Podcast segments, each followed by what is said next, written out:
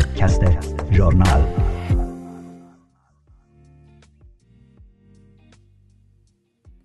سلام به شما همراهان همیشگی ژورنال من عطیه نیک نفس پادکست ژورنال شماره 59 مورخ 15 مارس 2022 برابر با 24 اسفند 1400 به سردبیری کیوان جاوید را تقدیم حضورتون می کنم. در پادکست این شماره از ژورنال نوشته های از مینا احدی، حسن صالحی، نوید مینایی، محسن ابراهیمی و مصطفی صابر را خواهید شنید.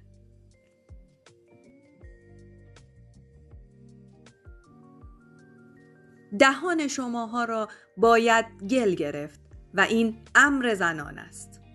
نوشته مینا احدی حسین نژاد استاندار خراسان شمالی به این زنها رو بدهید کل کشور را تصرف می کند. این اظهار نظر اسلامی درباره زن زمانی به گوش حضار رسید که آقای استاندار فکر می کرد میکروفونش خاموش است. این اتفاق در جلسه ای افتاد که نزدیک به هفتاد درصد حاضرینش زن بودند. در این نشست زنان از هر معزلی چه کوچک و بزرگ حرف می‌زده و بحث می‌کردند. زنان حاضر در جلسه بلند می شدند و پاسخ درخوری به عراجیف این زن ستیز می دادند. پاسخ من به این مرتجع اسلامی این است. نگاه کنید به این زنان زنانی که با وجود اینکه با قانون، سنت، شلاق و زندان با آنها روبرو شده اید با وجود همه این سرکوب ها در مقابل شما قد علم کردند و در موارد زیادی هم شکستتان دادند. ما از این پس سوت یک حرکت دیگر را می‌زنیم. توهین به زنان از منبر، مسجد، مجلس و میکروفون‌های بیت رهبری و ادارات شما ممنوع. زنان در ایران از این پس باید بکوشند در مقابل هر توهینی که سالهای سال است از بلنگوهای مشمعز کننده علیه آنها پخش می شود اعتراضات متحدانه تری سازمان بدهند. ما زنان باید با حضور در همه میدانهای مبارزه و با جنبش توهین به زنان موقوف در سراسر ایران کاری کنیم که همانند شکست رژیم در مقابل هجاب در دهان همه زامبی های حکومتی از خامنه ای تا استاندار و آخوند و امام جمعه گل گرفته شود. تا دیگر جرأت نکنند به زنان توهین کنند.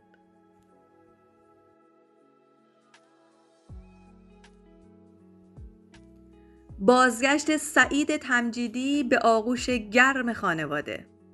نوشته حسن صالحی.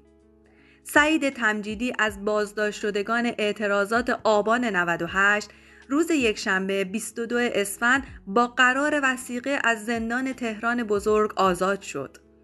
پس از آزادی مادر و پسر همدیگر را در آغوش گرفتند. ما نیز همین را می‌خواستیم که دستگیر شدگان هرچه زودتر به آغوش گرم خانواده خود بازگردند. آنها سه نفر بودند. سعید تمجیدی، امیر حسین مرادی و محمد رجبی. به دلیل شرکت در اعتراضات آبان 98 دستگیر شده و برایشان حکم اعدام صادر کرده بودند. حکم قرار بود اجرا شود. اما آن نیرویی که این ستن را از مرگ قطعی نجات داد نیروی مردم بود. نیرویی که در یک طوفان توییتری کم نظیر با هشتگ اعدام نکنید خواهان لغو احکام اعدام آنها شدند. کمیته بین المللی علیه اعدام با فراخواندن یک روز جهانی در اعتراض به احکام اعدام این سه نفر در ژوئیه سال 2020 در 18 شهر دنیا آکسیون های اعتراضی برپا کرد. جمهوری اسلامی شکست خورد. مردم پیروز شدند. امیر حسین مرادی هم در اوایل اسفند آزاد شده بود اما محمد رجبی هنوز در زندان است. و ما اطمینان داریم که او نیز آزاد خواهد شد.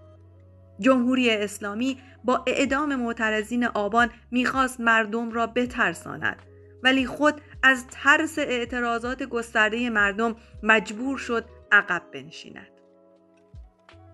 این اما پایان کار نیست صدایمان علیه اعدام باید چنان بلند باشد که جمهوری اسلامی جرأت اعدام شخص دیگری را نداشته باشد.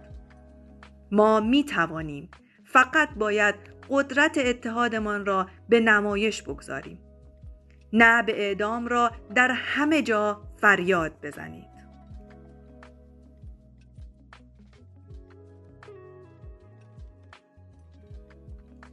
چنگ و دندان مجازی نظامی امنیتی نوشته نوید مینایی وزیر ارتباطات حکومت اسلامی اعلام کرده از این پس نهادهای امنیتی نظامی با حکم دادگاه به اطلاعات آنلاین کاربران دسترسی خواهند داشت.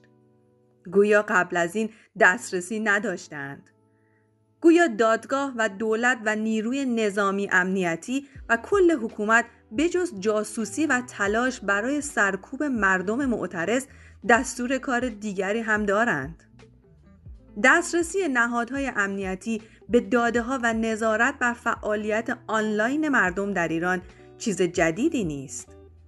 از سالهای اول که اینترنت وارد ایران شد این اخبار چه به صورت شایعه و چه رسمی مطرح بوده است. در ایران عملا هر کس که در اینترنت فعالیت می کند یقین دارد نهادهای امنیتی تا جایی که بتوانند و امکانش را داشته باشند در حال جاسوسی هستند. اینکه حکومتی چند طرح موازی برای محدودیت و قطع اینترنت در دست دارد و همزمان به مردم اعلام می کند نهادهای نظامی امنیتی بر فعالیتشان نظارت دارند فقط یک معنی دارد وحشت از مردم جان به لب رسیده و حکومتی که برای بقا به سیم آخر زده است با یا بدون طرح سیانت و نظارت نظامیان بر اینترنت جنبش های اعتراضی موجود در ایران همراه با خیل عظیم جوانان روز به روز گسترده تر و متحدتر می شود.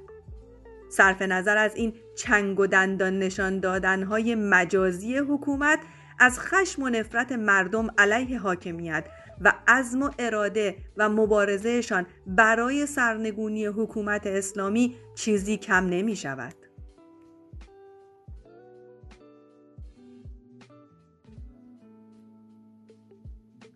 امام زمان از چاه جمکران تا کاخ کرملین نوشته محسن ابراهیمی محمدی گلپایگانی مسئول دفتر خامنه ای با تمجید از حمله نظامی پوتین به اوکراین از وی به عنوان فردی زرنگ یاد کرد که با پیش دستی مانع از تحقق اهداف غرب علیه روسیه و اوکراین شد.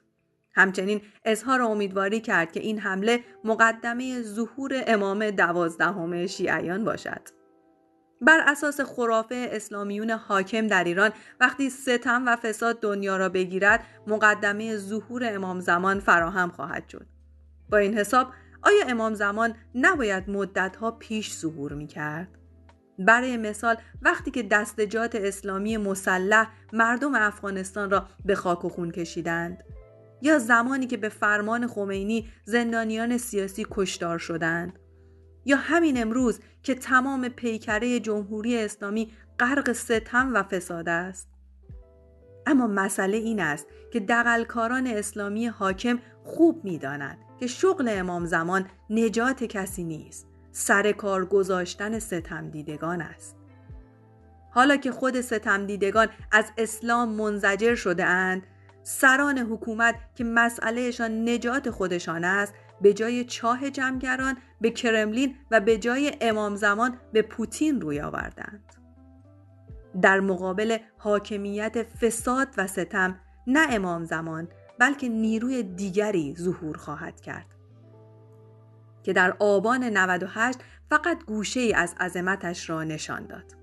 این نیرو نه از چاه جمکران و, از و نه از کرملین بلکه بار دیگر از کف خیابانها ظهور خواهد کرد. این نیرو آرزوی دقلکارانه ظهور امام زمان را همراه خود حکام اسلامی و امام زمانشان به گور خواهد سپرد.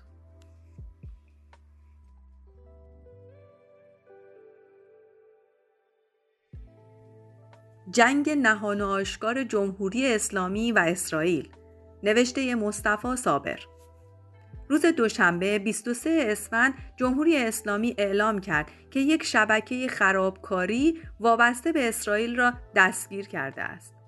دو روز پیش هم سپاه پاسداران به اربیل در کردستان عراق موشک زده بود تا به قول خودشان به مراکز اسرائیلی حمله کند. مدت هاست که جنگ نهان آشکار جمهوری اسلامی و دولت اسرائیل جریان دارد. از جمله اقدامات اسرائیل حمله به نیروهای جمهوری اسلامی در سوریه، ترور دستندرکاران پروژه اتمی و یا منفجر کردن مراکز ای است. اما جمهوری اسلامی محتاط است که وارد درگیری مستقیم نظامی با اسرائیل نشود. در عین حال میکوشد از طریق موشک پرانی نیروهای نیابتیش یا اقدامات تروریستی مثل طرح ترور یک بازرگان اسرائیلی در ترکیه که هفته قبل نقش براب شد و حملات سایبری و غیره با اسرائیل مقابله کند. هم مردم اسرائیل و هم به ویژه مردم ایران از این جنگ نهان و آشکار جمهوری اسلامی و دولت اسرائیل زیان می‌بینند. در اسرائیل مقابله با جمهوری اسلامی بهانه‌ای برای اجرای سیاست‌های دست راستی است. در ایران ضد یهودیگری و ضد اسرائیلیگری جزو هویت حکومت اسلامی است. مرگ بر اسرائیل یکی از شعارهای اصلی جمهوری اسلامی در حمله به آزادیهای سیاسی و ایجاد فضای سرکوب و اختناق در جامعه بوده و هست. همین الان معلوم نیست چه کسانی تحت عنوان شبکه خرابکاران اسرائیلی زیر شکنجه قرار دارند. سریع ترین راه پایان دادن به این تقابل ارتجاعی جمهوری اسلامی با دولت اسرائیل تا آنجا که به مردم ایران برمیگردد گسترش مبارزه برای سرنگونی جمهوری اسلامی است.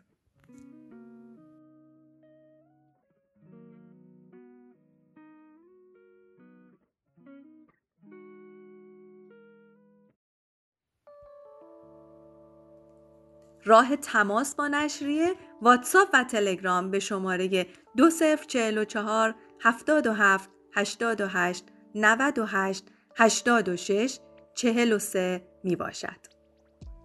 تا پادکست ژورنالی دیگر روزگار خوشی را برای شما آرزو می کنم.